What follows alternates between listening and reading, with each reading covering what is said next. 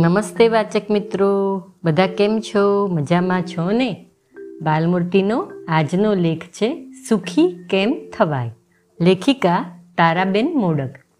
જમના એક ગરીબ કુટુંબની છોકરી હતી. વિમલા તેની બેનપણી ખૂબ શ્રીમંત કુટુંબની હતી. બંને સાથે ભણે, સાથે વાતો કરે, એકબીજાના જીવનથી પરિચિત થાય ને મનમાં ને મનમાં એકબીજાના જીવનની અદેખાઈ કરે. જમનાને થાય કે વિમલા કેટલી સુખી, ખરેખર સુખી કોણ હતી, તેનો નિર્ણય વાચકને સોંપીએ. વિમલા એક સંસ્કારી અને સુશિક્ષિત ગણાતા કુટુંબની છોકરી. દર ઉનાળામાં તે તેની મા સાથે મહાબળેશ્વર હવા ખાવા જાય.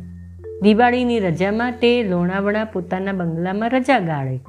નિશાળે તેને ઘરની ગાડી તેડવા મૂકવા આવે. નિશાળના સમારંભમાં તે સારા કપડાં અને ઘરેણાં પહેરીને આવતી. નિશાળની મોટી શિક્ષિકા કોઈ વાર તેની ગાડીમાં જાય. નિશાળમાંથી કાંઈ પણ મંગાવવાનું કહે તો વિમલા તરત લાવતી ને સારું લાવતી. ચોપડી, નોટો, સીવણનો સામાન, પેન્સિલ, રબર, બધું વિમલાનું સુંદર અને સરસ હોય. જમનાને મનમાં થતું, આહા, વિમલા કેટલી સુખી. ઘરેણા કપડાનું જવા દઈએ.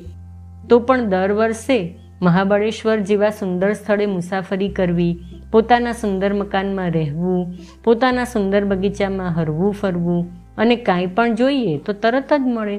આહા, કેટલું સુખી જીવન. મારે શું છે? કશું જ નથી. જોઈતી વસ્તુ બે ચાર મહિને મળે ને ન પણ મળે. બે આના વગર ચલવી લેજે. બેન, આના વગર ચલવી લેજે. એ તો હંમેશ સાંભળવાનું હોય જ. મહાબળેશ્વર કેવું ને માથેરાન કેવું? રજા પડે એટલે બેનને ઘેર જા. કાં તો કાકાને ઘેર જા, નહીં તો અહીં જ રહે. બેનને ઘેર એના છોકરા રાખવા પડે. કાકાને ઘેર રસોઈ પાણી કરવા પડે. ને ઘેર જ રહેવું કોને ગમે? બેનપણીઓ બધી ગઈ હોય હવા ખાવાના સ્થળે અને મારે ઘરે જ રહેવું? રજા પછી બેન સૌને પૂછે, ક્યાં ગયા હતા? બધા જુદા જુદા ગામોનું નામ લે ને મારે કેવું પડે, ક્યાંય નહીં. કેટલી શરમ થાય. લુગડા કપડાનું પણ એમ જ. વિમલા વર્ષમાં કેટલીય જાતની સાડી પહેરે ને મારે બે સાડી ફાટે ત્યારે બીજી બે મળે ને તે પણ વહેલી ફાટે તો ન ચાલે. આનું નામ કાંઈ જીવન, આ તો મરણ. વિમલા મનમાં કહે, અહો, આ જમના કેટલી સુખી. મને પાંચ દિવસ પણ એના જેવા મળે તો હું કેટલી ભાગ્યશાળી થાઉં. એ જ્યાં જઈએ, જોઈએ, ત્યાં જાય. સાંજે એકલી ફરવા જાય. સર્કસ જોવા જાય. રજામાં ગિરનાર જાય. ગમે ત્યાં જાય. કોઈની ખાસ રજા લેવી ન પડે. ને લેવી પડે તો તેને કોણ ના પાડે છે? આજે કહેતી હતી કે અમે તો પાંચ વાગે ઉઠીને દરિયા કિનારે ફરવા ગયા હતા. મારે સ્વપ્નમાં જ દરિયો જોવાનો. ઝાઝા કપડાની કાશ નહીં કે પોશાક ઘરેણાનો કાશ નહીં. અને ખાવાનું પીવાનું દુઃખ કાંઈ ઓછું ન ખાવું હોય તોય ખાવું પડે. ને જે ખાવાનું મન થાય તે તો કોઈ કાળે મળે જ નહીં. મારે જમના પાસેથી બોર લઈને ચોરી ચૂપીથી ખાવા પડે. એ કાંઈ ઓછું દુઃખ? મારે તો શું છે? કશું જ નથી. કોઈ સાથે આવે તેમ હોય અને ગાડીને ફુરસદ હોય તો ફરવા જવાની વાત કરાય ને તે પણ દસ વાર ના પાડ્યા પછી એકવાર હા પાડે. દાદીમાનું હંમેશનું. રોજ રોજ ફરવા શું જવું તું? આપણા જેવાને એ ન શોભે. સિનેમા સર્કસ શું જોવાતા? છે જ. રજા તો મને જરાય ન ગમે. એ જવું પડે મહાબળેશ્વર કે માથેરાન. મોટા મોટા લોકો ભેગા થાય ત્યાં આમ જ પહેરવું જોઈએ, આમ જ ચલાય, આમ જ બેસાય, આમ જ બોલાય. હું તો ક્યારે નિશાળ ઉઘડે ને મારી બેનપણીઓમાં જઈ બોલવા ચાલવાની છૂટ ભોગવું? તેની રાહ જ જોયા કરું. જરા બહાર જવું હોય તો કપડાં બદલવા જોઈએ, આમ જ પહેરવું જોઈએ, આમ જ ઘરેણાં પહેરવા જોઈએ. મને તો થાય છે, ઘરેણાં બધા ફગાવી દઉં? એ જમનાને ત્યાં ચાર દિવસ રહેવા જાઉં તો કેવી મજા? મારા જેવી જકડાયેલી ગુલામડી તે કેમ સુખી થાય? ત્યારે ખરું સુખી કોણ? જમના કે વિમલા? ખરી રીતે બંને દુઃખી હતા. પણ બંનેના મા બાપ પાસે જો જીવવાની કલા હોત, તો બંને સુખી થઈ શક્યા હોત. બંનેના દુઃખ માટે તેમના મા બાપોને જવાબદાર ગણવા જોઈએ. જમના ગરીબ અને સાદા જીવનનો આનંદ લઈ શકી હોત ને વિમલા વિપુલતાથી કંટાળી ગઈ ન હોત. શ્રીમંતોની અદેખાઈ અથવા શ્રીમંતો તરફ જોઈને અસંતુષ્ટ રહેવાનું બાળકોને મા બાપો જ શીખવે છે. આપણી પાસે કેટલાક સુખ સાધનો છે ને તેમાંથી કેટલો આનંદ લૂંટી શકાય તેમ છે, તે મા બાપો બાળકોની નજર આગળ લાવતા જ નથી. જગતમાં ઈશ્વરની કૃપાએ જે આનંદો મળે છે, તે મહામૂલ્યવાન છે. તે તો માણસો કૃતજ્ઞ થઈને ભૂલી જાય છે. ખુલ્લી હવામાં હરીફરી શકાય છે. સૃષ્ટિના સુંદર દ્રશ્યો મફત જોવા મળે છે. હવા, અજવાળું બધું મફત ઢગલાબંધ મળે છે. તે બધું તો માણસોના ધ્યાનમાં જ આવતું નથી. ઉલટું, પેલીએ જરીની સાડી પહેરી તેવી મારી પાસે નથી.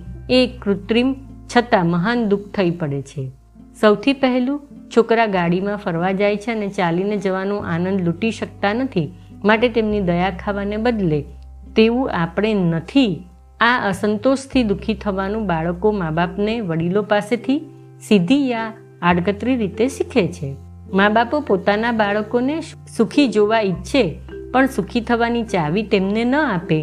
તે શા કામનું? ઉલટું પોતે દુઃખી અને અસંતુષ્ટ રહી. બાળકોને દુઃખી કરે છે ને દુઃખી થવાની ચાવી તેમને આપે છે. એકવાર રસ્તા પરથી જતા મેં એક ડાઈ બાઈનો તેના છોકરા સાથે ચાલતો સંવાદ સાંભળ્યો. બાળક કહે, બા, આપણને આવી ગાડી હોત તો કેવું સારું થાત? આ જોને ચાલીને પગ દુખવા આવે છે? તે ન આવત. તેની બા કહે, જોને પેલો લંગડો. બિચારો ચાલીએ નથી શકતો. આપણે કેવા મજાના બે પગે ચાલ્યા જઈએ છીએ. ને તેને તો કોઈ ઉપાડે તો જઈ શકે. બિચારો કેટલો દુઃખી. બાળક લંગડા તરફ જોઈ રહ્યો. તેનું દુઃખ કલ્પી લીધું અને પોતાના પગ સામે જોઈને કૂદતો કૂદતો આગળ ચાલ્યો. ખરેખર પેલી બહેન બહુ જ ડહી ગણાય. તેણે બાળકને બે વાક્યોમાં અને બે ક્ષણમાં જીવનના ઘણા મોટા પાઠો ભણાવ્યા. આપણી સ્થિતિથી આપણે કંટાળીએ ત્યારે. આપણા કરતાં વધારે દુઃખી જીવો તરફ જોઈએ, તેમનો વિચાર કરીએ, તો આપણા ભાગ્યની કલ્પના થાય છે. એ વાત તેણે તેને બતાવી. બીજું, સાજા પગ, સાજા હાથ, સાજી આંખો, એ બધું કેટલું કિંમતી છે, તેની તો આપણને કલ્પના જ હોતી નથી. કોઈ પણ અપંગ કે માદાને જોઈએ, ત્યારે સુદ્રઢ શરીર એ પોતે જ કેટલી મહાન સંપત્તિ છે, તેની કિંમત સમજાય છે. ત્રીજું આડકતરી રીતે પાંગડા અને ગાડીમાં બેસનારને પણ સરખાવ્યા. બંનેને પગે ચાલવાની મજા તો નહીં જ. એકને પગ નથી માટે તે બીજાએ હાથે કરીને પગ, પંગુ બનાવ્યા છે માટે. આમ મા બાપો અને વડીલો બાળકોને સાચા સુખની ચાવીઓ આપે તો બાળકોને કેટલા સુખી બનાવે. સામેથી વિમલા પણ પોતાને એટલી ને એટલી જ દુઃખી માને છે. જમનાની જેમ તેને પણ જોઈતું મળતું નથી. જમનાને પૈસાનો અભાવ તો વિમલાને શ્રીમંતાઈની ખાનદાની પરત્વેનો મા બાપનો ખોટો ખ્યાલ ગુલામ બનાવે છે. ચાલીને ફરવા ન જવાય. સિનેમા સર્કસ જોવા ન જવાય. કોઈને ઘેર ન જવાય. એકલા ન જવાય. તેમ ન થાય ને આમ ન થાય. શ્રીમંતાઈની ગુલામીમાં તો આજે ઘણા બાળકો જકડાઈને સાચે સાચ દુઃખી થાય છે. જ્યાં ને ત્યાં તેમની ખાનદાનીના ખોટા ખ્યાલો આડે આવે છે. બિચારી વિમલા મહાબળેશ્વર જાય તો પણ દુઃખી અને ગાડીમાં ફરે તો પણ દુઃખી.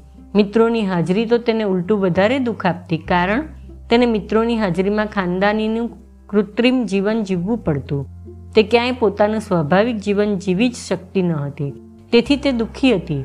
તેમાં શી નવાઈ? બાળપણમાં જ દુઃખી થયેલી વિમલા મોટી ઉંમરે કેવી રીતે સુખી થઈ શકે?